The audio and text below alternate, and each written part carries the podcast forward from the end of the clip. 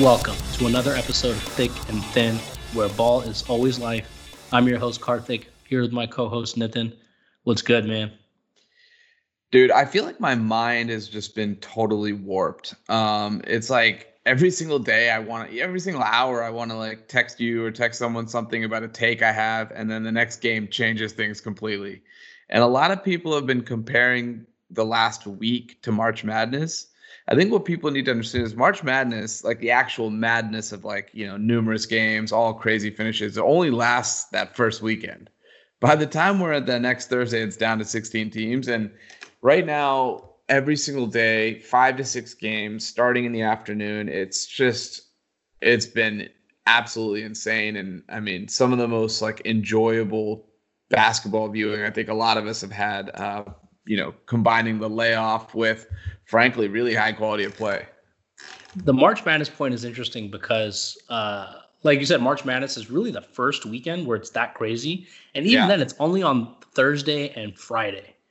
Whereas this is like yeah. Tuesday, you got a game at 1 p.m. It's like the entire work week is getting dominated by basketball. Yeah, like, zero productivity. I'm getting nothing done. Like the Kings yeah. game today was at 10:30 in the morning. Like that's when I've got a lot of. I, I was on a call watching the game they're asking me questions. I'm barely paying attention. It's like I, you know, luckily there's only one more week of this. But then even the playoffs, I believe they're going to probably stagger it a little earlier, right? Because everything's on the I, East Coast. So I think so. They can't play too late. Like someone's asking you, and you're like, "Well, actually, De'Aaron Fox has 16 points, eight assists right now." No, I, I yeah, I think yeah, I called my I, forward totally, De'Aaron by accident.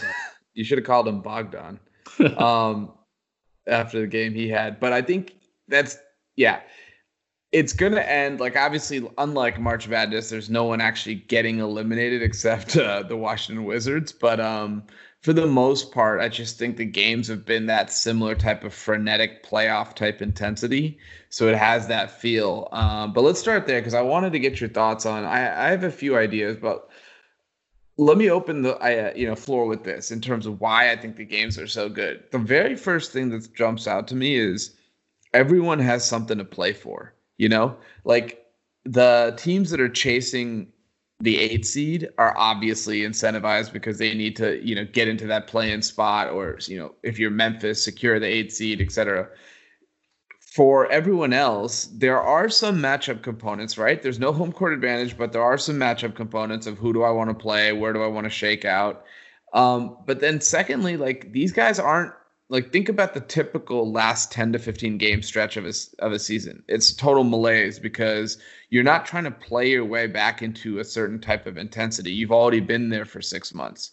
And now these guys are you know made the commitment to come and can't enter the playoffs lackadaisical because that's when the show starts. Like they have to be ready to go, which means they have to use these eight games to get back into that true game speed, uh, not just from a conditioning standpoint, but from also like a you know just a effort and and intensity standpoint.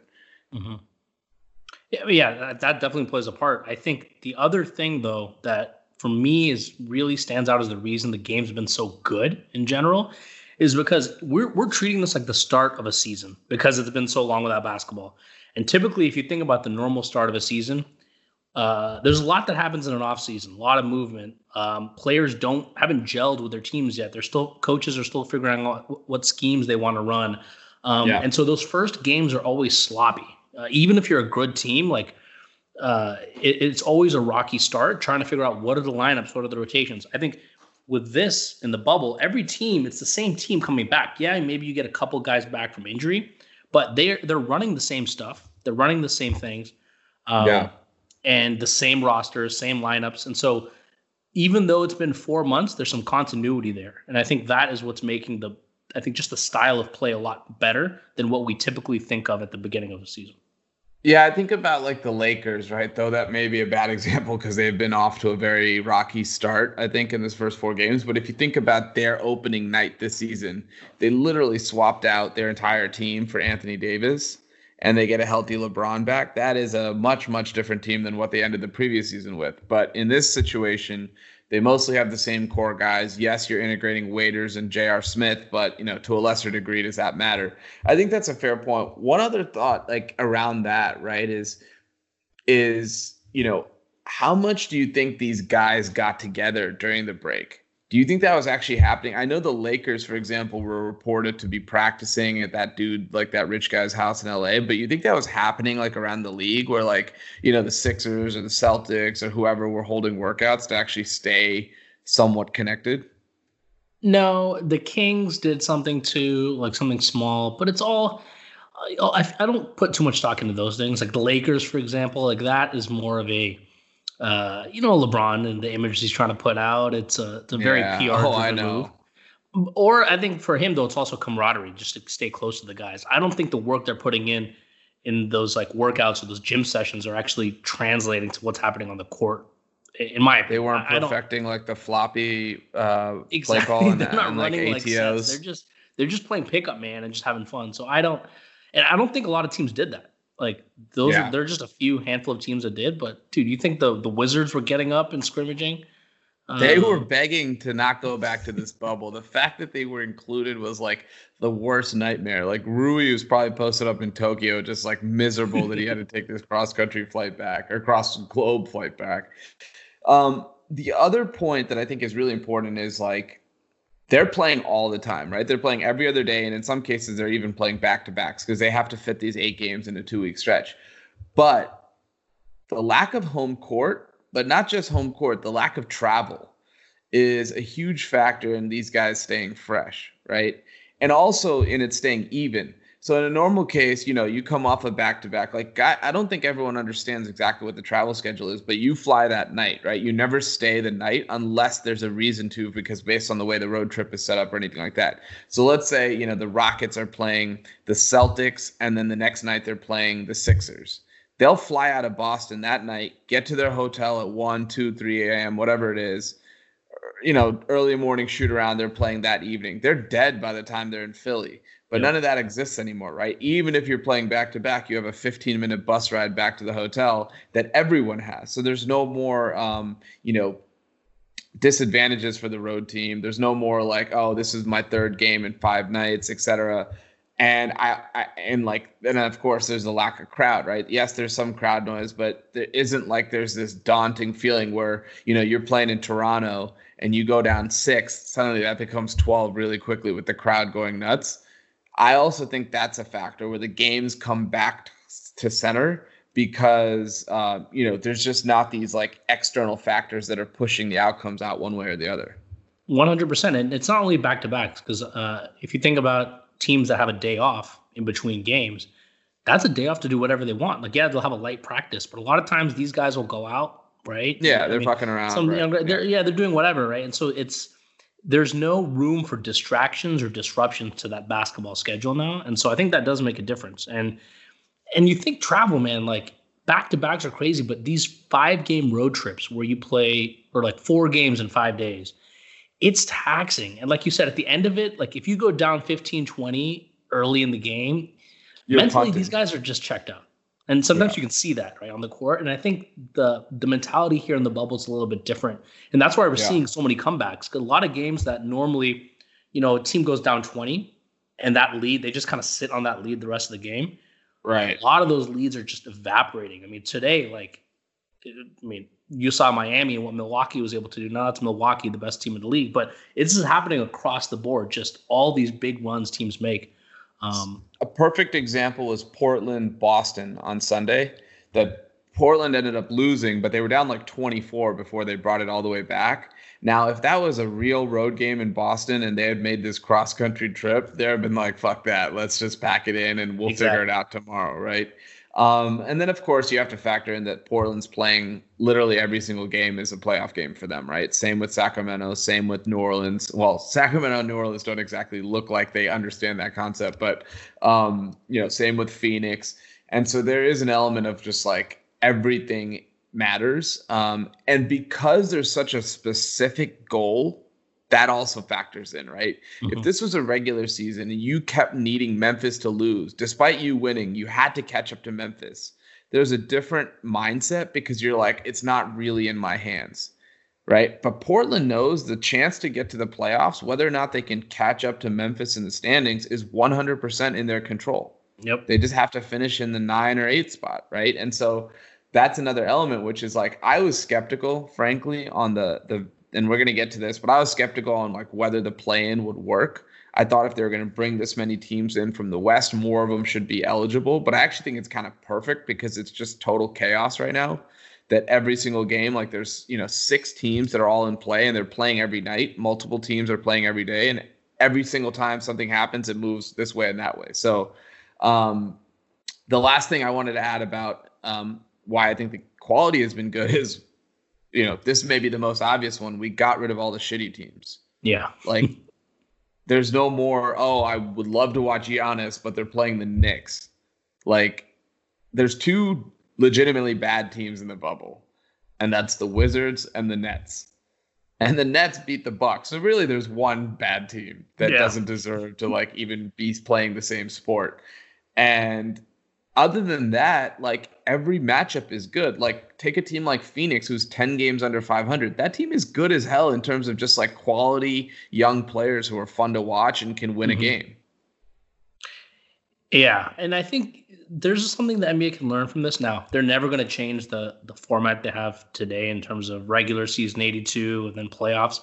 But I love this idea of can you imagine if the NBA did this? You do 50 regular season games or 60 or whatever then you take like a two week break, kind of like an all star break. And then you yeah. chop off the bottom teams, like kind of like what we did in this scenario. And then you have like another eight or 10 games where it's like super intense. And this is, you know, teams can play in for the play-in seed. The rest of the teams are playing for seeding.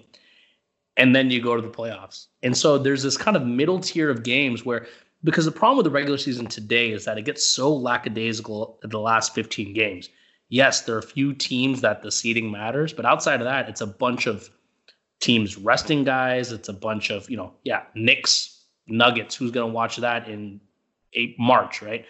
Yeah. So I know they never do this, but I like this idea of kind of create this little two week tournament in which all the best teams are playing and you chop off the just the fat and and then go into the playoffs.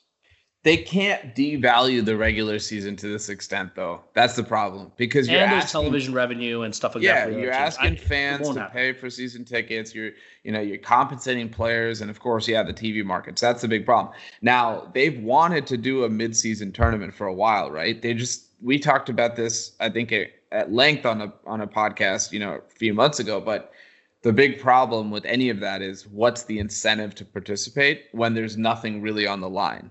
So, is there a way they can work in what's worked well here into a new revised regular season? I think so, but they also can't tell like the Knicks and the Cavs and the Pistons to get the fuck out after 60 games because then the overall pie shrinks. Um, the valuation shrinks. Like some people bring up re- relegation. I don't think there's anything more illogical in American sports than relegation. Yeah. relegation it just won't work. It doesn't make any sense. That's not how the team's st- structured. That's not how the ownership model is structured.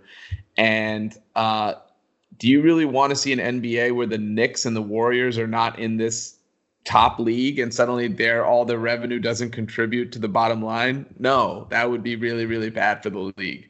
Um, one thing I wanted to say about you know we obviously things are going well. You know, the NBA is spectacular. We don't need to like kind of like you know jerk them off any more than we already have. But like the refing has been atrocious. Oh my god.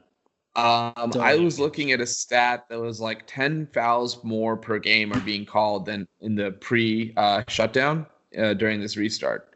Like multiple teams have attempted 50 plus free throws, including um, the Kings' opponent uh, the other night. Mm. Who was it? Dallas? Yeah, Dallas. Yeah, yeah. Because Luka was just living at the line, right? And so, I, I, I guess look, the refs need their time to get back to game speed as well. But I really hope that's something they can figure out in the playoffs. Because I swear to God, if we're watching Philadelphia and they call two ticky tacks on Embiid like five minutes into the game, and then suddenly he's gone, like that kind of stuff is really going to impact uh, availability come playoff time, especially as things get more physical. And the thing I don't understand is I, I thought officiating would only get better in the bubble because you don't have a crowd to influence you. Because no, it's it's been shown that home court advantage, the only yeah. way it manifests itself is actually in officiating. It everything else is noise. Nothing is actually statistically significant except that officiating is always kind of lenient, more lenient to the home team because the home crowd is in your face and the refs are human. So you think you take that element out, and especially because you can hear everything better, like you can hear the slaps on the wrist, you can hear um, some of these fouls, and I thought it would be a lot better, but it's been so inconsistent in multiple games. Like not only the Kings game, but it just feels like, and I don't know, is it? It's all the same refing crews, right? Or they have they yeah it's just, switched it's anyone out? Is it like a replacement no, ref situation? Because to me, it's unexplainable why it's gotten so much worse you drop in statistical significance. I, I like. I think you're going to give me like a p value next to like determine. I'm surprised about free throw shooting, but I guess that these guys are pros, so I guess that doesn't really shift. But no, I think it's a fair yeah, point, right? Yeah. Which is like the refs are, you know, everybody is screaming in their ear, and suddenly they're like, oh, I don't know if that was a foul, or no, that was, de- you know, that that was definitely like a slap on the wrist. I think it's weird. I there's look, my only hope is they're doing this because they're trying to create some type of guardrails of like here's the way we're going to play. Just because there's no fans just because you think you're playing like pickup doesn't mean you can go all physical and like you know call your own fouls type vibe. Like we're still going to play nba basketball and we're going to do so by over index on it over indexing on it now. It almost reminds me remember a few years ago the nfl had that like egregious um pass interference rule or hand hands to face rule in the preseason? It was like awful, awful, awful. They called it like every third play. And in the actual regular season, it kind of came back down to you know previous year's average. That's what I'm hoping for because 10 more fouls per game is very substantial of an increase and really disrupts the flow.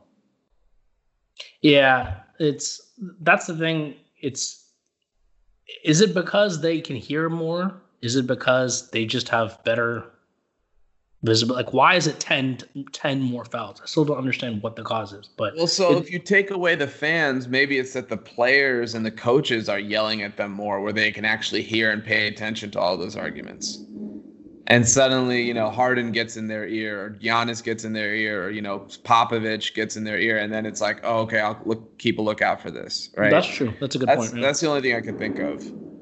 And they're also calling more techs because they can pick up more of that language and the trash That's clear. Not yeah, just, yeah. Not they're they're the quick to call these technicals on a lot yeah. of the just what looks like very little trash talk, harmless trash talk. They're they're calling teas on everything.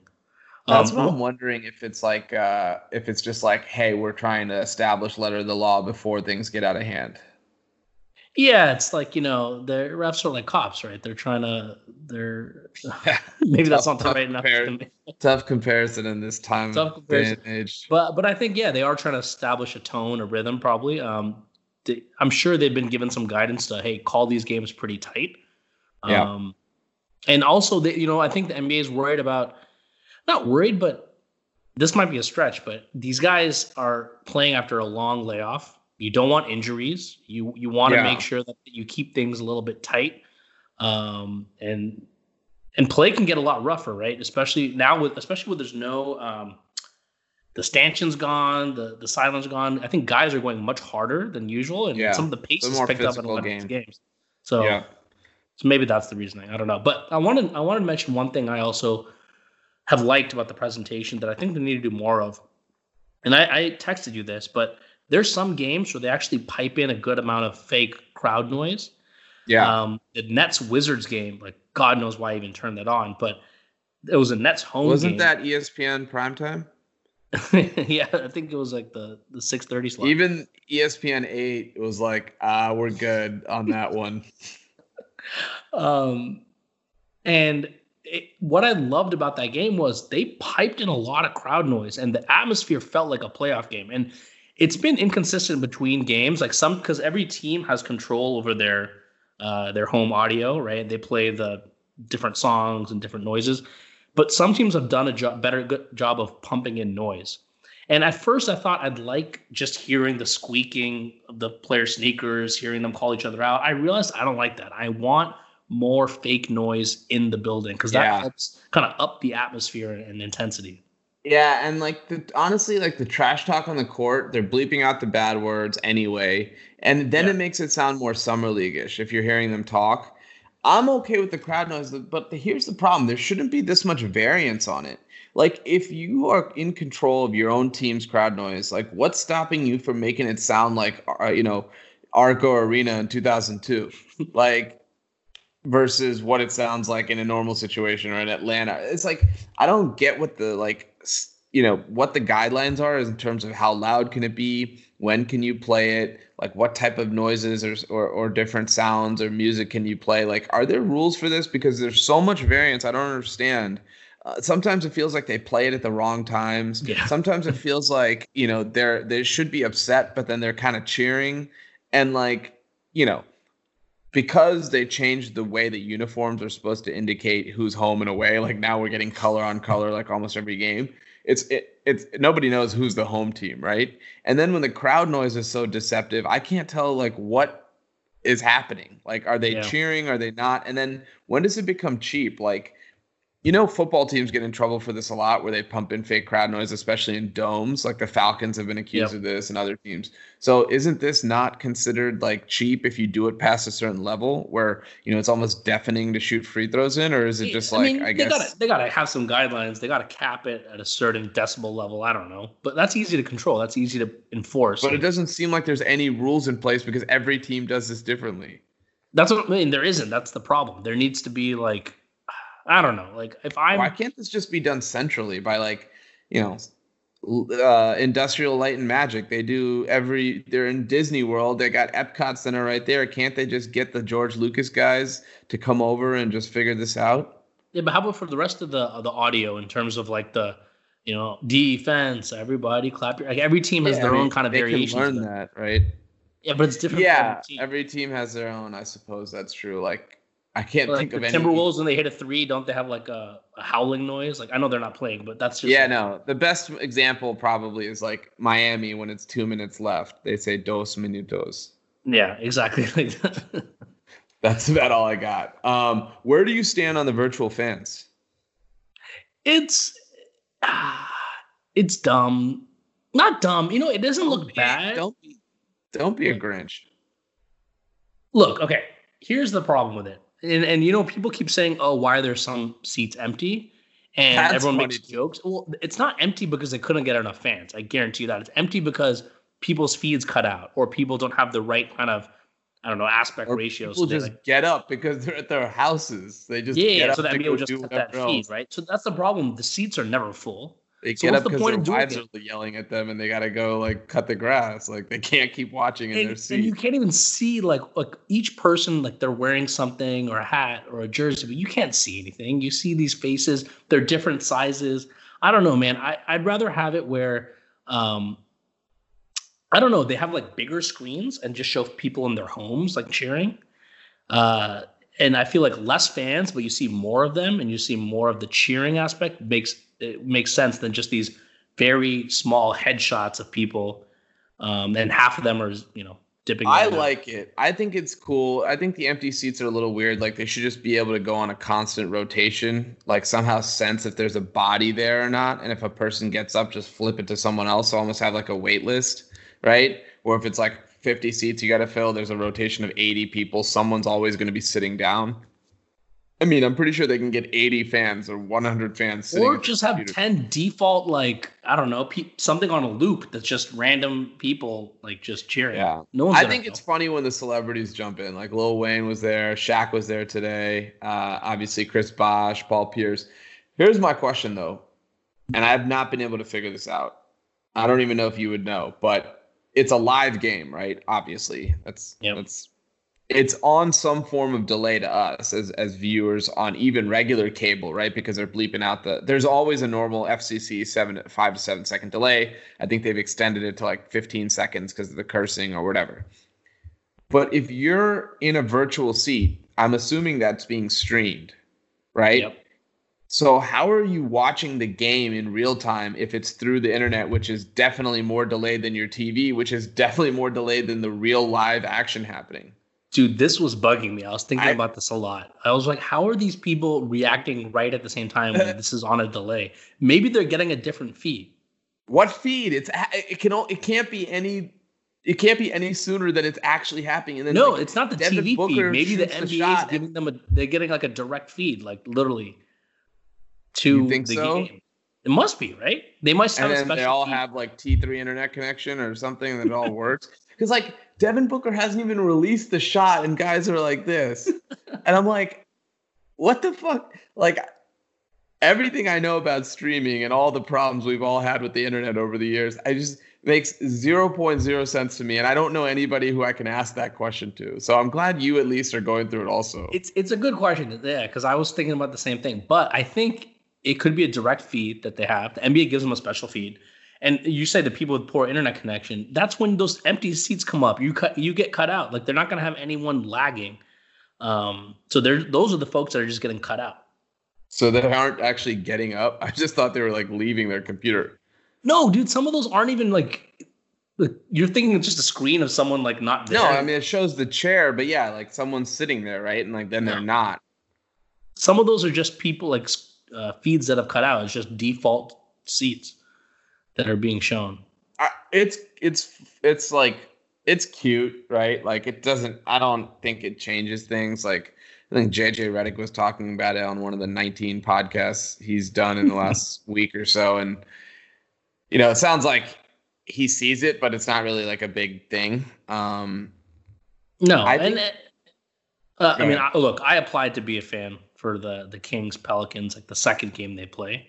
So I, I, may be talking trash about it now, but next thing you know, you'll see me like on the screen, just like waving. But I, it's I just think that it's a good idea, but I think they need to do a better job executing. Like if you're gonna have virtual fans, fill up the stands. Like why are there half empty stands? Other like, unanswerable question. How did the jerseys, how were they able to stitch the names on every single jersey so quickly after game one? Where I guess people complained that they didn't know who was who because of the statements. Yeah. By the next day, they had everyone's actual name on the bottom of their jerseys. It's not that hard to stitch names on jerseys. That's the 350 players that they got to do this for. I think they screwed up the proportion of the jersey though, because if you look at guys like Kawhi or LeBron or Paul George who don't have this the phrase, their last names are higher on their jersey. It's like right under the number, and maybe they move the number up because there's no nameplate at the top, and so it's way easier to read their names. But like I was trying to, I was watching um the Thunder game, and we got Gilgeous-Alexander over here. It, the name is literally written like basically on his ass, and like that's where the jersey gets folded the most. So you have no chance of reading what the name is anyway. I don't see how this is a, a benefit. I would have just said scrap it, learn the names over the next three months, and let's roll. It's been four months without sports basketball's finally back. We've had a week of intense, intense games, and all you can talk about is the spacing between the jerseys and the. I've lost my mind. The, the names on the, lost my mind. numbers on a jersey, like, dude, this is this is getting too much, man. I don't know what, like, why this I bothers think, you so much. I think but, that could be too much of a good thing. That's the problem. That's where I'm at right now. Yeah, and the, you know the other funny one, like, there's some players I think like Millsap, um, where he's number four and he has vote on the back of his jersey. Yeah, so it says vote, vote for Millsap, and so people good. making fun of that on, on Twitter. or um, Napoleon Dynamite. Someone, I think Terrence Mann had "I am a man" on his jersey, and it kind of made sense. Now it's "I am a man, man," but yeah, there's it's it's weird. You think they're gonna sell those jerseys, or uh, like with well, the phrase no, and the name? They won't, but you can get them all customized, right? But you can't get the the top name and the bottom name, can you? Oh, you mean both? Why would you want both? Like it looks too busy. I don't like the bottom name. I think you just learn the names. I will say, I really do like when it's written underneath the name. Like let's say like going into next season, I yeah. think that looks pretty cool. Or instead just like 13 George, like instead of above. Yeah. I kind of like when it's written. I, mean, I think there's some alternate jerseys that do that. Yeah, right? yeah, there are. And I think Team USA wore a jersey that did that too. All right, let's get into the actual NBA. Like we spoke last Thursday after the opening night. It feels like we spoke three weeks ago with the amount of games and, and just general storylines that have developed since then. A lot to get to. You know, I think it's interesting that we're basically a week in and one more week to go in this regular season. But it is starting to feel like teams are that are locked and are eventually going to be set in a position are starting to kind of carefully manage guys, right? Like we've seen Jimmy Butler miss time. We've seen uh, Russell Westbrook miss, LeBron James miss tonight's game. You know, Chris Paul. Like it's starting to happen where like guys are getting strategically rest rested. So it really feels like this first week was the best time to like anything we want to take into the playoffs is from this past week, right? And most importantly, the teams that are playing full force are are all the teams in the West going for for the number eight seed. So I want to start there. This has been a crazy uh, week just in terms of like shuffling. So when we started, Memphis was three and a half games up uh, on the nine seed, right? And there was a, I think like a 90% plus chance that they would be in the eight seed by conclusion of the eight games. Like blowing a three and a half game lead with eight, in eight games is very hard, right? Yep. They are very close to doing it. So they're 32 and 37. Portland is a half a game back. San Antonio and Phoenix are two back of, of Memphis, and then New Orleans and Sacramento are two and a half back. Now, Portland is primed to take one of those two spots in the play-in. We'll see if Memphis can hang on. But what are your early impressions? And I want to go through their schedules for the remaining teams, but what are your early impressions on on sort of how this race is playing out? Like what's jumped out to you? Uh, it's been totally unpredictable. And this is actually what I really like about uh, the bubble because everyone expected New Orleans was going to take that spot. The main when I say everyone, I mean the mainstream media. The Spurs and Suns were counted out. The Kings were not even talked about. And Portland, people felt had a good chance getting Nurk back and getting healthy, but they had a tough schedule, right? A lot was made of the schedule. Mm-hmm. And I think the biggest thing was Memphis had a very tough schedule, Portland had a very tough schedule, New Orleans had an easy schedule. What's happened is Portland is has played well and won big games. I mean, they won a big game today against Denver. Mm-hmm. Um, Memphis has shit the bed, and they still have we'll go through the schedule, but I believe Toronto, Milwaukee, OKC, and Boston. It's brutal. Um, it's yeah, brutal. and uh, and then the Spurs and Suns are kind of plucky, where the Suns came out of nowhere, but you know, as you mentioned, they're a talented team, and um, the Spurs are hanging around after LaMarcus Aldridge was gone, and you think that there was no chance. To, so, I mean, all this to say, I think it's been extremely entertaining, and I love this idea of a play-in game because all five teams are still in contention for the play-in game. And that's what yeah. makes and that's every night there's at least two or three of these teams playing, which right. is automatically a reason to tune in. So I think from that standpoint, it's been great, and it's definitely not gone like anyone would have expected. Because Memphis at this point, they they could potentially go 0 and 8, and I don't think it'll happen, but they may even miss out on the ninth seed. Like that's not out of the realm of possibility. Yeah, I mean, look. Firstly, I here, here's the thing, right? It's such a fine line between going how you thought you were going to go, and then because all these teams are playing each other in such a hodgepodge, like things change, right? Like in a normal season, 30, 30 teams, there's eight other teams people are playing. So just because you lose doesn't mean it's a win for the other team. But now in this situation, they're all playing one another. So you look at Memphis, even though Memphis lost Justice Winslow before you know the bubble started. They lost three straight games very very tight games all in a row to the three teams directly behind them. They lost to portland san antonio then new orleans. Then they lost Jaren Jackson for the season. And all of a sudden even if they had won one of those games they're likely going to at least make the eight or nine seed. Now you said they're going to stay. I don't think they're going to stay I think they're very much going to go 0 and 4. And the only team you could suggest, like, okay, let's just do this now, right? So they face OKC, who has something to play for seeding wise. Toronto, who is not locked into number two yet, but is close to it, right? But again, something to play for. Boston, still battling 2 3. And then Milwaukee, who's likely resting, but Milwaukee's bench is awesome. And this is a you know, an injury ravaged Memphis team led by two rookies at this point, Brandon Clarke and uh, I can't believe I said his name first, Ja Morant and Brandon Clarke, And, you know, way too much Dillon Brooks, way too much Grayson Allen. Like, yeah. 0 and eight's absolutely on the table. It's on the table. I just think, and this is the thing I don't like about the eight games, is that there's so few games, and all of a sudden these last four are you're going to see teams start to rest. I mean, Utah tomorrow is resting four of their starters against the Spurs. That that's a game the Spurs should have lost theoretically, and they're going to yeah. win, right? So it's hard to predict. I, I, I get that even Milwaukee's second unit's better than Memphis, but I wouldn't be surprised if Memphis wins one game, and then like I, mean, they I don't think they're going to keep eight seed, but my point yeah. is like it's going to be hard to see them slip out of nine. If they win one, you know, Phoenix would have to go basically. Phoenix and San Antonio would have to go three and one, yeah. and then New Orleans would have to go four and zero, oh, and Sacramento would have to go four and zero. Oh. Exactly. Of course, not all that can happen because they're playing one another within various games, and also these teams aren't that good. That's why they're ten games under five hundred, or at least they're not that consistent. So this is the thing that was like frustrating me when they're like, "Oh, well, New Orleans' schedule is so easy," blah blah blah. I'm like, well, first of all, there's the 22 best teams, of which you could say like 18, 19 are quality to some degree. Secondly, New Orleans is all over the map. Um, hmm. defensively, they can give up a, like, dude, the Kings. What was the score at the end of the first today? 49-39. What? Your backs are against the wall. You give up almost a 50 point first quarter to the Kings, who are reeling, coming off basically three straight losses.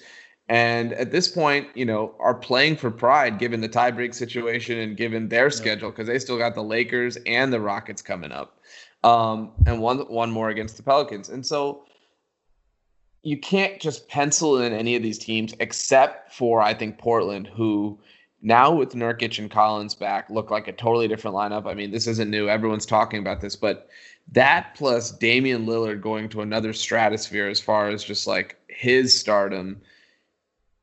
They're probably, you know, I would pick them over everyone in the West except for maybe three or four teams, frankly.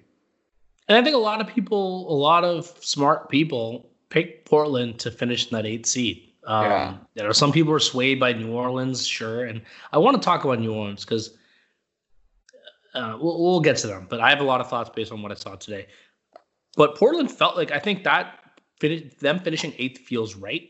Yeah. Um, and then the ninth game, really, it, it doesn't matter who it is. But if Portland faces, you know, whoever it is, Memphis, Sacramento, San Antonio, and they lose, Portland loses that first game, that game is going to be extremely exciting. And that's what I want to see. I want us, no matter who the 8 9 matchup is, I want us to get to that game three.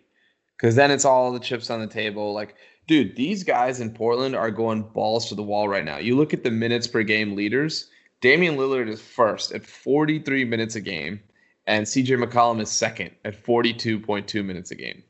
Freaking 36 year old Carmelo is averaging almost 36. They're only playing like seven guys. Yep. Um, They're going hard. They're going really hard for that. And and that was the whole premise of even coming back to the bubble, right?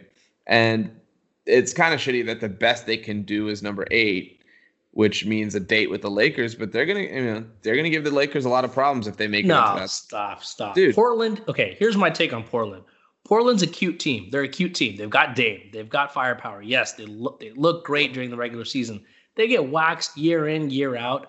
They're not going to sniff the lake. They're going to get swept 4-0 against the Lake. Or maybe they'll get one. They'll get they'll lose them 5 max. Okay. Like, all this Portland love, you got to stop with this Portland love. People today I saw on Twitter so many people saying the Lakers are in trouble. They're struggling. They're 2 and 2. Portland's looking good. The last thing you know the Lakers want to do is face Dame Lillard in the first round. Tell me when's the last time Dame has beaten anyone that's actually a notable team? Yes, he beat that OKC team. Yes, he's had a couple big shots against the Rockets. This dude is known for getting his ass wiped up and down the floor every time they play a good team. So don't bring this bullshit about oh Portland's looking kind of nice. They might be sneaky good. It's, Portland's it's not, not about, going anywhere. It's not about okay. First of all, I want you to apologize for the disrespect you just showed Damian Lillard. It's not about losing to good teams because yes, he ran into the the thing is he ran into the Warriors. He ran into historic teams. The same reason why James Harden probably doesn't have a ring on his finger. I'm not saying Portland could have ever won the title, but they did make the conference finals last year. It's not like they were out here like in round one lost. Yes, they lost to the Pelicans. They got swept a few years ago. That's a black mark on Lillard's legacy. But him plus McCollum plus Nurkic looks awesome despite being off for 15 months. He looks great. You got Collins, you got Whiteside, you got Melo, and, and, and lest we forget, Gary Trent Jr. looks like you know best six man of all time right now. Um, he's playing awesome, and like, will it continue? We don't know, but it's not that they can go beat the Lakers, but could they take them to six or seven? I, I mean, Would you be surprised if the Lakers and Blazers are in a game seven? What's the number one thing that the Lakers struggle with? Guarding small guards. Guards, yeah, I know. And then they lost Avery Bradley. They're trying out Alex Caruso, who, because he's white and balding, has now become just extremely overrated. He's a nice ninth man on a team. You know, way too much Dion Waiters. You know, we were kind of praising him last week because he played well against the Clippers. But again, the Clippers didn't have Lou Will. So he's the exact kryptonite that they would face then, too. I actually think that I'm not saying the Lakers are going to lose round one, but you think about the chart, the course that they have to chart to get to this title: Blazers, Rockets, Clippers, Bucks. That is murderer's row. Look, um, I don't think the Lakers are are. I don't even think they're going to get to the finals. But my point is, it's. E- I think it's pretty. It's easier to scheme against Lillard in a seven game series on night to night basis. He's going to light you up. Fine. I have faith in Frank Vogel. I think Frank Vogel is a great defensive coach. Who's he guarding him with? KCP? It's going to be a team effort. Danny they're, Green? They're going to trap him. You know, uh, they're not going to let. Okay, one of the problems, the things I hate with Lillard is just how much space they give him, and he pulls up on those deep threes if you watch the playoff games with the Warriors, they like they trap him much earlier when he's coming down the court. It's not that hard to neutralize that. Like there's no reason he should be going off for 40, 50 in a game. The Warriors like, had a different personnel set though, right? Like they had guys like rangy athletic guards and wings up and down the roster who could chase him, who could actually hedge out that far and still get back to their man. The reason why actually Steph Curry invented this, right, which is spacing the court all the way out to 30 feet yep. where suddenly you're just like running roughshod all over. You're just totally scatterbrained and like you can't cover all the people that are open once he gets by you. Yep. Lillard has taken that approach, and I'm not saying he's revolutionized or improved upon it. It's just a different version. Now, is Lillard the player Steph is in his prime? No, you won't hear me say that. And I actually think if you look at last year's playoffs, he wasn't that good in rounds two or three. McCollum was on fire, though. And I think McCollum is almost as elite as a shot maker as Lillard. And the fact that they have both of them, if they're firing on all cylinders, and you know they have bigs. Whiteside, you can laugh at him. Nurkic, Collins, those guys are all six eleven and up, who can yeah. at least and, and they can stay on the floor. Trouble. And they can stay on the floor. Um, yeah, against they, a team that plays big like the Lakers. So yeah, Exactly. Look, I, am not. I think Portland's the best team for that eight, the most threatening team out of that eight seed. Like I'm not going to disagree there. I just, I, I, I can't. So they're going to get swept. I, five. I'll say five. I got a little carried away. Like the Lakers are not looking good themselves. They'll lose in five. So okay, so they got the Clippers, Sixers now. Sans Bill Simmons, uh, not Bill Simmons, Ben Simmons, um, and also Bill Simmons, and then Dallas and Brooklyn. I'm giving them. I think they go three and one. Same. Okay. I think they lock up eight for sure. I, I think it's like a. Okay. That would actually certain. put them, you know, put them in eight by a game and a half, which is not something I expected with a three and a half game. Well, that's your yeah, but but I don't think Memphis will go zero and four. I think Memphis might go one and three or two and two. There's so no chance. Cool. there's no chance of two and two. I'll I'll put one and three as like maybe like Ja goes crazy one of these games. All right, San Antonio's two back. They have Utah, who you said is now resting everyone and their moms. New Orleans, Houston, and then Utah again. So Utah could be resting their players on both instances of playing the Spurs. Uh, I think you're. I think two and two is fair. Two and two is fair. This one will hinge on kind of how well Memphis does because so if Memphis goes zero and four and San Antonio goes two and two, does San Antonio get the ninth seed? I haven't looked at. The I have to look at who has the tiebreak, but they would basically tie record wise. So okay. then it would be dependent on who has a tiebreak. Same with Phoenix. Okay. And so we need to actually sort out not just the one to one tiebreakers, but the three way tiebreakers because yeah, that's going to start getting involved. It's going to get messy. But ultimately, I think what's going to happen is it's going to be a three way. It's it's going to be Memphis, San Antonio, and Phoenix jostling for that ninth seed. I think New Orleans is done. New Orleans could go four and zero oh, too. They could. They have a light schedule. They have some easy games, but um, they they they just you can't count look, on them. You, you literally you can't count on them. Can't count on them to play defense for like four straight quarters, much less four straight games. Um, the interesting thing is New Orleans and Sacramento have played a different number of games than than uh, San Antonio, Phoenix, and Memphis, so they actually can't finish in a tie. Yeah. So they're just it's like that. That one's easy enough. But with San Antonio, Phoenix, and Memphis, they basically all played this. They're even number of games back. Okay, so Phoenix has Miami, OKC, Philadelphia, Dallas. That's a pretty tough row. Now Jimmy Butler's missed the last couple games, but Miami has still been competitive. Um, Mm-hmm. they almost beat yeah the Bucks before Giannis went. I don't know what Giannis his spin move in like that mid transition phase. He was making Bam Adebayo, who's going to make an all defense team, look foolish. It was. I was just like, it's, it's moments like that where I'm like, I don't see how these guys will lose. Like, I just don't. When Giannis, like, sometimes he just amazes me to the point where it's like, how are they going to lose? But how is he dunking from the different spots on the court that I thought? I'm saying is his reach is just that spin move he does into, into the dunk. Like sometimes he starts that so far out from the basket, and he's hmm. still. I don't know, man. He's it was it was incredible to watch how they put away. And I was watching that game intently because you know I was I had the heat on the spread, and it was looking good until They- blew it wide. They were favored. I think they were uh, nine and a half point underdogs. Yep. And it looked great even when the Bucks came back. And then 20-0 run and good night. Good night, Miami. Um, one quick thought on San Antonio that I forgot to mention. So they came into the bubble without LaMarcus Aldridge, Yep. and everyone wrote him off. Pop is such an innovator. He's now going to a three guard lineup, not that different from what uh, OKC is doing, right? With Schroeder, Paul, and SGA. So he goes Murray, like you know, Dejounte Murray, Forbes, and and Derrick White, and now moved DeRozan all the way to the four, and it's unlocked a totally different style of play for them. I think more teams need to stop being so like hung up on these traditional positional alignments. Here's the point guard. Here are the two wings. Here are the two bigs. Whatever it is, like it's not small ball shouldn't just be about getting small in the front court if guys are shooting more threes than ever before, then size on the perimeter and in the backcourt matter less too, Mhm. right? It doesn't matter if you're giving up 30 pounds if you're if the guy you're guarding is just floating around by the three point line. DeRozan's played shooting guard his entire career. Now he's the power forward. He's like the starting power forward for the Spurs, and they're playing really well. Yeah, I mean that threw the Kings for a loop in that first game because the Kings didn't really uh, change their their uh, lineups to account for that, and then you have DeRozan out there with like Bjelica like supposedly guarding him, and it just it, it works. And I think these teams, you're right, they get too focused on positions, and I mean the Rockets are a perfect example of this. It's, it reminds me of fantasy basketball where. Look, you go small, you might give up one thing and totally give it up. And rebounding is the easiest example of that but you pick up so much across every other category that you can easily compensate. And so, yes, on paper, it's like, what are you going to do if this guy's just getting manhandled on the boards? But with the spacing, with the three point shooting, you're unlocking so much more. And teams don't think about that enough still.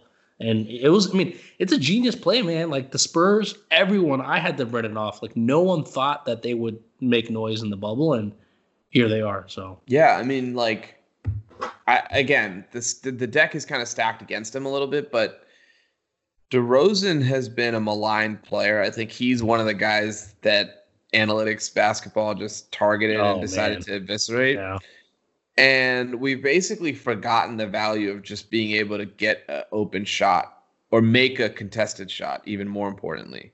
Um, and yeah, it's like, okay, well, they always play better with him off the court than on, blah, blah, blah. And it's like, he was on some really good Raptors teams. It's not like he was playing like, you know, Zach LaVine, they 26 a game and they lost 60 games. Like, they won 59 the year before they traded for Kawhi. And yes, they flamed out in the playoffs, but you win 59 games and your best player is DeMar DeRozan. Something he's doing is working. And yeah. I just feel like it's just like, have we outsmarted ourselves to some degree? Yeah, I mean, eh, we. I think we, the internet, the blog boys soured on DeRozan. I think a little too hard to the point where he's become Or like, you would never pick him. I'd rather pick like, you know, uh, uh, Joe Harris over DeMar DeRozan. because he can Honestly. shoot threes. Yeah, no, Honestly, it- go talk. They probably would pick Joe Harris. Yeah, yeah, but in this in this style of eh, like in playoff style basketball, where this is kind of like playoffs, and DeRozan has flamed out in the playoffs plenty of time, but I think in that pop system, he's not asked to do. I mean, Yeah. he's been putting up some games like he's the number one star, but even though he's the number one player on that team, he's not asked to play like that in most scenarios. And he's still a good player. Uh, so he, I mean, he torched us in the second half of that game against the Kings, but I don't know. I, I think I do agree though. Teams need to get a little more bold, um, and this is the thing I hate about Luke Walton and the Kings. Like, you can do a lot, you can get a lot more flexible with your lineups if you just play a guy like a, a six four, six five, six guy at the power forward spot. I don't know why more teams don't try this out. Don't even think of it as the power forward spot. Think of it as I need to get my five best players on the floor. If they happen to be like right now, Denver is not forcing bad guards to play, right? Because their top three guards are all out. Uh, Jamal Murray, uh, Gary Harris, and Will Barton. Yep. They're they're going sides. They're like, this is the these are the guys we have. We have to play Jerami Grant, Paul Millsap, Bol Bol, yep. Michael. They've gone the other direction. Yeah. Yeah. They're like, it, it's not about we have to play a certain type of way. It should be about okay, we need to play the best guys that fit together. Positionally, maybe that doesn't always make traditional sense, but we need to think about outside of the box when we have limited resources. Um, and then the other thing on DeRozan's, the other player that basketball purists have really come from the analytic blog boys head about is Carmelo. Yeah. Um, blog boys made Carmelo retire essentially, um, and now he's draining like game clinching threes in everyone's eyeball. And I like you love to see it, I'm sure. I you know I love Carmelo as much as I don't like the Blazers. Um, that's been one of my favorite subplots is Skinny Melo and what he's been doing. Yeah. Because uh, and, and you know to Carmelo's actually finally learned how to play his role, and and the Blazers I think do a good job of um they do empower him to kind of go one on one in certain situations, but at the same time, they're not revolving any kind of offense around him. So yeah, he's happy, he's getting his shots, but at the same time, he's playing within the flow of that system, and he gets a lot of open looks. Like I, they do such a good job with. Um, I mean, I guess you have a lot of shooters on that team. So the, the Carmelo apologists do forget the one thing, which is he's finally accepted a role he didn't really accept in Oklahoma City or Houston. Um, yeah, and so a lot of it has to do with that, which he just would not play that role when other teams asked him to. So yeah, but I love it, man. I love how well he's playing, and you know, whenever he's the three to the dome, it's, it's back fun. like it's, it's like it's 2009 in Denver, man. Exactly. Um, all right, we have we still have some of three more teams. Let's just. Are we done talking about? I want to talk about Phoenix real quick. Yeah. Um, Mikal Bridges has been uh, apparently awesome. a lockdown defender uh, during this this time in the bubble. Like, there are some stats. He locked down Kawhi. He locked down um, T.J. Warren today. No, no. So I was gonna get to that. He locked down a couple of big names, and then today, like this matchup was getting hyped of Mikal Bridges versus T.J. Warren, and I was like, what universe are we living in that? TJ Ward has become this like microwave scorer, and now you know how they do the upcoming national schedule? Yeah, it's like you know, it'll be like Clippers, uh, Mavs, Doncic's face and Kawhi's face, and then it's like you know Bucks, Heat, Jimmy Butler, Giannis, and then it's T.J. Warren versus Mikal Bridges. oh. Yeah, I, I, just found that funny. Like, we'll get we'll jump to Phoenix in a second. I gotta complain about this also when they show those national TV upcoming schedules, why are they like so chronologically fucked up? It'll be like Monday, and instead of just showing, it'll be like Monday afternoon, and there's two more games that night that they could remind me of. Instead, they'll be like on Tuesday night we have this game, and on Thursday there's these two games. I'm like, you're missing like 20 games in between. I, I think it's because be- they're showing whatever's on that network, right? So they're not going to advertise an NBA TV game. No, it's, it's other. It's literally other networks. I'm watching ESPN, and they're like, here's what's on NBA TV and TNT, and I'm like, why don't you tell me what's literally playing on your station in two hours? Oh, I, don't, I actually haven't noticed. Pay that. attention to that. that makes I no guarantee sense. it'll piss you off from here on out. Anyway, Phoenix. Uh, Devin Booker, not just a good stats, bad team guy. Yeah, I mean another another guy the blog boys have eviscerated. I mean, I think anything the bubble has taught us that a lot of these players we've we've kind of glossed over are are showing up. And I, I mean, Booker, that Phoenix team, like even uh, in this last game against who do they play right? Not today against. um They played the Clippers the, the game before, right? That's when he hit that. No, game actually, no. It was today against the Pacers where they won on a 21-0 run. I think yeah. with like Booker mostly on the bench. Like yeah. I think the whole team is really clicking. It's not just Devin Booker, and and that's one of those teams where, like, you love playing with them in 2K because they're so talented. It's just yeah. they've never been able to figure it out on the court. Yeah. Um, so it's it's kind of nice and a nice surprise to see how well they've been doing. But Booker has definitely played well and shown that he can carry that mantle as the number one guy. At least in these four games, he showed it. Yeah, I think look, they've been getting a lot of renewed shit about how they gave up TJ Warren and had to attach a second round pick just to get rid of his contract. And now TJ Warren's been balling out, not just in, in Orlando. He's been playing well all season. Yep. Before they kind of had this rap of being like a selfish me first scorer. And I've given I've said that to him about him on this podcast. Like I didn't think he was legit. So I almost have, you know, that's a little mea culpa for me. But what it allowed them to do was create enough cap room to get Ricky Rubio and re-sign Kelly Oubre, who I think are two players who fit better against Devin Booker's skill set. Like TJ Warren was too duplicative of what Booker did. And then in general, there was just too many guys who were not necessarily tailored to playing winning basketball around what made Booker great, which, you know, frankly is kind of like a laissez-faire approach to defense, but an elite scorer, uh, elite shooter, and a really improving playmaker. And so Rubio is actually the perfect guard next to a guy like that. Um, Mikal Bridges, you mentioned, Oubre, uh, Dario Saric, and of course DeAndre Ayton, who was suspended the first 25 games. And you know this all too well, but him and Bagley were the two guys chosen in front of Doncic. Yep. And so Bagley is is really nowhere to hide. But Ayton's played well enough to acquit himself to some degree of that pick. I mean, it's still egregious that they didn't pick Luka, but he's actually a pretty good player and I think is going to be like an all-star soon in the league. And he's turning into more of a two-way player as well, which was his yeah. biggest kind of weakness coming in. So Right.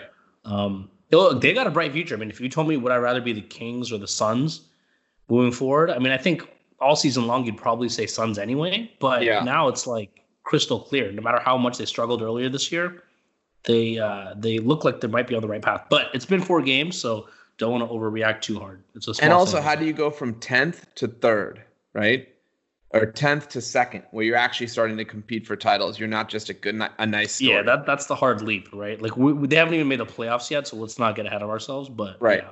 this is the first time Booker's ever won 30 games in his career. Yeah. Um. Okay. Do you want to get into New Orleans and Sacramento in detail? Do you have any like thoughts on Sacramento and how much they've disappointed you and ripped your heart out? I mean, they, I, I, this is like the worst possible thing that could have. I, I couldn't have imagined a worse start for Sacramento. Um, and I mean, the problem is, dude, how do you lose by 40 to Orlando or you're down 40 to Orlando? Like, I don't care how good of a shooting night they've had. This isn't Golden State, like Durant Warriors. This is the Orlando Magic. the Aaron Gordon Magic and it's inexcusable. And and Luke Walton is proven to be just a terrible, terrible coach. Buddy Hield is a one trick pony. Um, they need Fox has, has really become a true star. Like we knew that, but to these last couple of games, he has looked amazing. And he's done things like I've always thought his comp was Wall. And um, obviously just getting to Wall's level is a big deal. Like as much as shit as Wall gets, like he's multi like five time all star, right? He's been all NBA. Um, Keep going. Yeah. but at the same time, like the way he's playing right now, like I don't remember Wall ever playing like this uh, at this stage in his career. Maybe a little bit later, right, where he started taking over games. Yeah. But he's already on a trajectory where he can be better, and so I think they need to blow up the roster outside of Fox and maybe Bogey, but even him, like he's hot and cold. Like the problem with these guys are none of them are consistent. So I don't know what I'm. I'm the the rest of these games don't really matter. I I don't think they there's a very small, slim chance they can even make it, but they're kind of in no man's land, man. Like I, I think that they're probably bottom three franchise in terms of future outlook, despite having Fox. I'm not gonna do too much of "I told you so" because I don't want to beat a good man when he's down. But you remember when Hield signed the extension in the offseason, and I said the biggest risk that the Kings face is committing to the wrong young core and locking themselves into guys who are just not that good. Do you remember that? I do. I do. And I said it wasn't a Fox question. I, in fact, said that. I said, I believe in Fox, but you're talking about Bagley, you're talking about Hield, you're talking about Bogdanovic, and all of these guys are good players in a vacuum and can be productive. But those are your four. It's actually very similar to what we just said with Phoenix. Last year, Sacramento finished ninth, right? everyone thought they were going to build off that season into a playoff berth or, or, or at least like a plus 500 season. I think the same expectations will happen for, for Phoenix next year. But it is really hard to go from nine to five or nine to four. And Sacramento found that out the hard way. Yes, they had injuries. And look, I think they were kind of disadvantaged in the bubble because they had a bunch of coronavirus tests, so they couldn't get you know, they didn't have Barnes, they didn't have Len, they didn't have Jabari Parker. Like no. And then Bagley got hurt. Like it was kind of like a bad stretch of luck. But then you go out and lose by 40 to Orlando, and it's like, okay, this team isn't locked in like they should be, given the stakes. Not locked in, and that that falls on the coach. It falls a little bit on the players, but it falls on the coach. And and Buddy Hield, dude, his contract is movable. Like it's, it's movable. It's, it's movable, oh, yeah, so it doesn't matter, right? It's still something you can ship. It's not 40 million a year. It's 20 million a year, and but not even that. Thing. We're playing. We're not playing 2K, right? They gave him that contract because they believe in him. Divac and and Stojakovic or whoever's running that front office aren't just going to be like shipping pieces around because it didn't work one year. Just the same way they've they kept it going with all these other guys that they were like, let's try to see if it works. They're going to do the same with Hield. Whereas you're looking at Hield as like this guy is a marksman from deep, but does nothing else to make the team better on the court.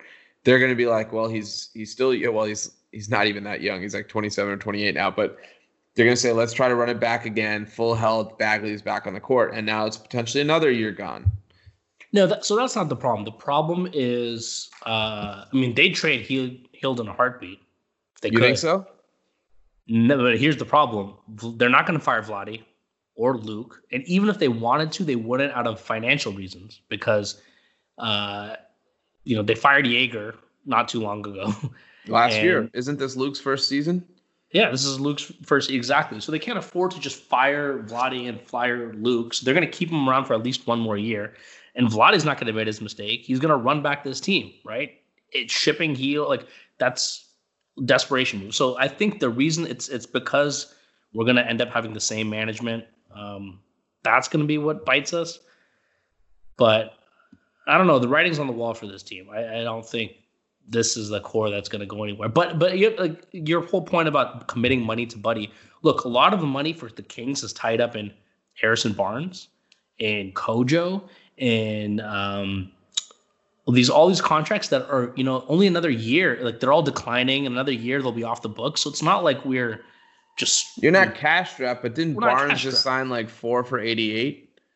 He's yeah, there for the long haul. It's declining over the next few years. Um, and then everyone else, all the I hope they paid like 81 deals. of that this year. Yeah. So hey, look, they're not in a good position. That's fine. We know what we have in Fox. Um, I'm hoping that Bagley. You know, here's what I worry about. Here's what I worry about. We wasted Wall's entire prime, right? He ended up getting hurt, so the prime even got cut shorter than it probably would have. But the team that we put around him in his peak All Star years was terrible. He never played with a single All Star since till Beal made it in 2018. And the problem with these like athletic speed guys is that they don't sustain. Fox is a better shooter already than Wall is or ever was. And so that's a good thing. And I think he's only going to get better and he seems to be a hard worker. But I worry that like the time to capitalize on Fox is basically the window is like starting to open and you can't sit on things a year. I actually, you know, separate conversation, but Philadelphia is in a similar predicament where Joel Embiid is ready to win a title right now, right? But everything else around him may not be right. But how many more years are you going to give up of the core when the window opens and shuts just that fast? We've seen that with well, a Fox, lot of young. I mean, Fox is 21, and Wall was also young, right? Obviously, but like Fox just turned 21. He's got six years until he hits his, his prime. And at that point, if we haven't put it together a good enough team around him, he's going to leave anyway. Like, I don't think that it's going to be, we're going to have him for eight or nine years trying to put together a team.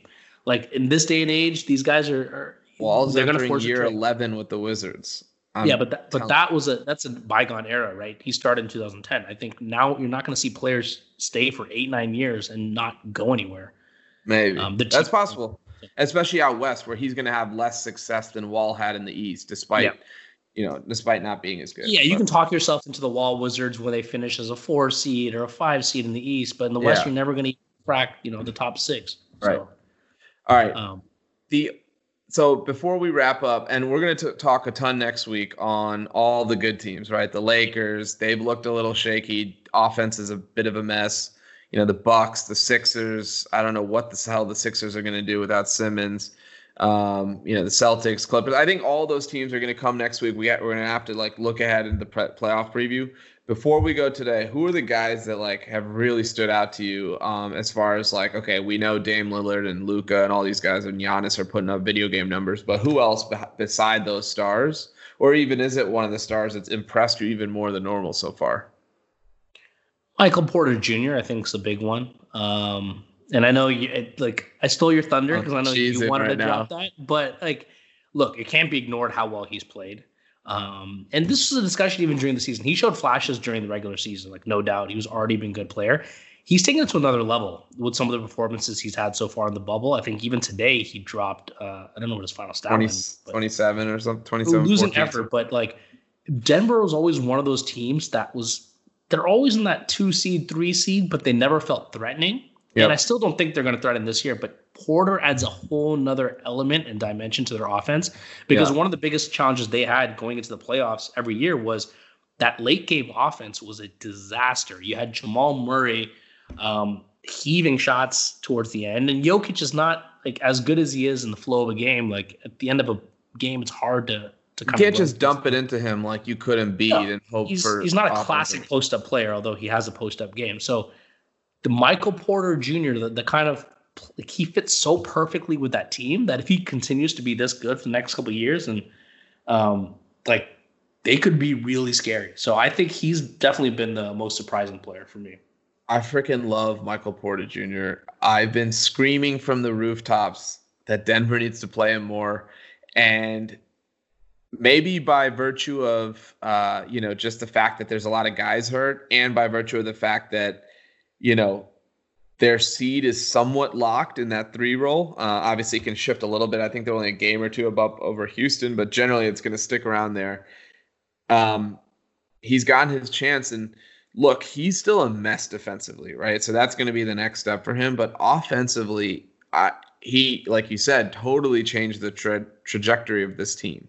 Um, they go from a very one-dimensional late game offense to to actually having that pure isolation scorer Yep. And he still has his leg concerns. Like I don't know if you've seen him, but he wears this like incredibly big like yeah. brace because he has like a leg yeah. drop. And I'm like, it looks really funny. That's not great for your p- potential second franchise player, but uh, he is the best uh, anti-vaxer in the NBA right now um, that we know of. and I don't even want to get into that. I don't. This it's population control, dude. Like read a book. Um, so yeah, I think M- MPJ has been awesome. You know, I talked about Gary Trent. I want to give a quick shout out, and he already got some shine last year. Uh, but Fred VanVleet. Oh, dude, he's been amazing. I mean, it's gone from like, oh, this is actually a really great spark plug off the bench, which is kind of what he was in the playoffs last year, to like, this guy could be the lead guard on a really good title team. Um, he's gonna get paid this summer.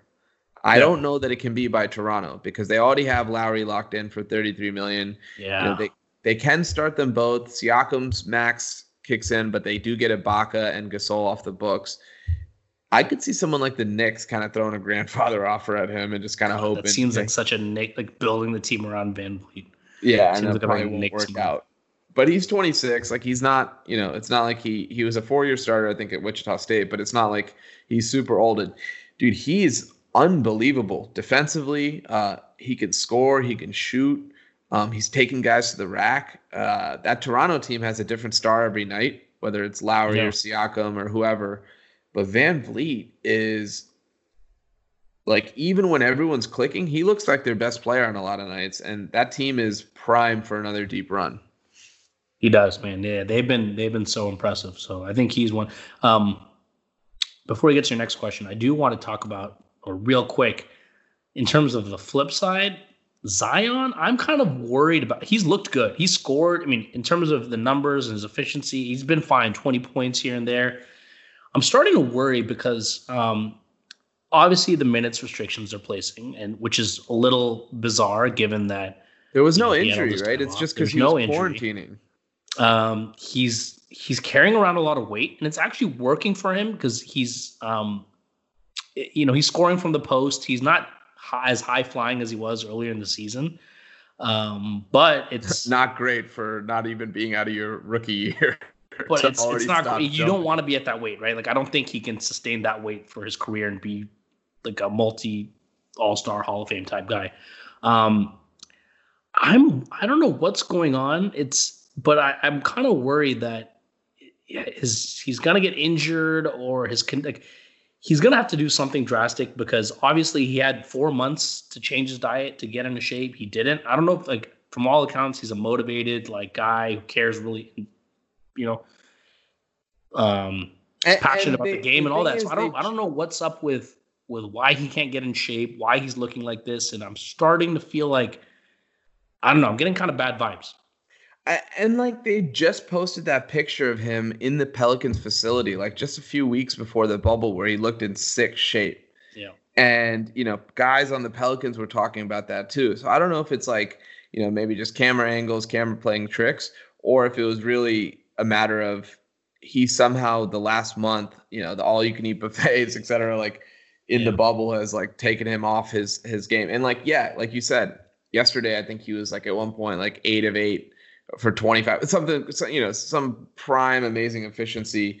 Yep. and then i watch him run and it looks like he's just going to topple over if he starts running yeah. too fast. And he's just like kind of like waddling around. It's like i'm not even trying to fat shame the guy. It's it's really weird and bizarre to see him be so productive and also look so incredibly out of shape. And, and dude and like watching him backpedal like on backpedal on to de- in defense like he looks I don't know. It's so slow, and that's the kind of thing that in a postseason game, you get instantly exposed. He's gonna get play off the floor, right? Yeah. Like yeah. I, I don't know. So I don't know. I mean, he's oh, look, he's a rookie, so it's like I'm not saying that his career is over. I just think they need to. It, it's just a little bizarre to me that he's still carrying yeah. around so much weight when everyone knows that's not the way he should be playing. And it should be noted, like a big part of their challenges right now defensively also come when he's on the floor, yeah. right? Mm-hmm. Um, he can't stay in front of anybody. He's late on switches. He's he struggles against in the pick and roll, obviously, when he has to like jump out onto a guard. And uh, look, like you said, it's his first year. This team wasn't supposed to win the title this year, but moving forward, uh, not just for the management of his knees, which already seem like they could be giving him some long term problem, but in terms of like getting the most out of him, like they shouldn't be talking burst restriction in year one of his career. Yeah. Like we should be ready to go. After like four minutes. months of no basketball. Yeah. Like you should be able to play 35 minutes a game. Um, I'm not saying you got to be John Morant, but you know, I would expect him to be able to be out there just as long as any big. Like if Jokic can play, you know, Zion can play. Yep. All right, man. Well, uh, a lot more action to come. I think we got one more week of games, right? We're yep. pretty much at the halfway point. Yep. Um, so it'll be interesting to see how the rest of the. I mean, by the time we record this pod, we'll pretty much have the playoff standings uh, final, and I think we'll get a better read on some of these. Uh, we haven't talked about the top teams as much, and uh, yep. like Houston's been interesting. Um, the Lakers have struggled, like you said. The Clippers have looked a little kind of on and off. So uh, I think next week we'll dive a little bit deeper into that. But um, any final thoughts before uh, we wrap up? Nope, it's been awesome. I just, if anybody understands what the buffering situation is between the virtual fans and the live action, you know, please just call my cell directly. Don't even worry about thick and thin hoops. Just email, just call me and text me directly and tell me because it's driving me insane. It's that and how they get the stitching done on these jerseys so quickly that's keeping you up at night. I'm glad yeah. that these are the the problems that you're thinking about. Um, but all right, man, this was fun. Uh, for everyone listening, send us questions, thick and thin hoops at gmail.com and we will see you next week.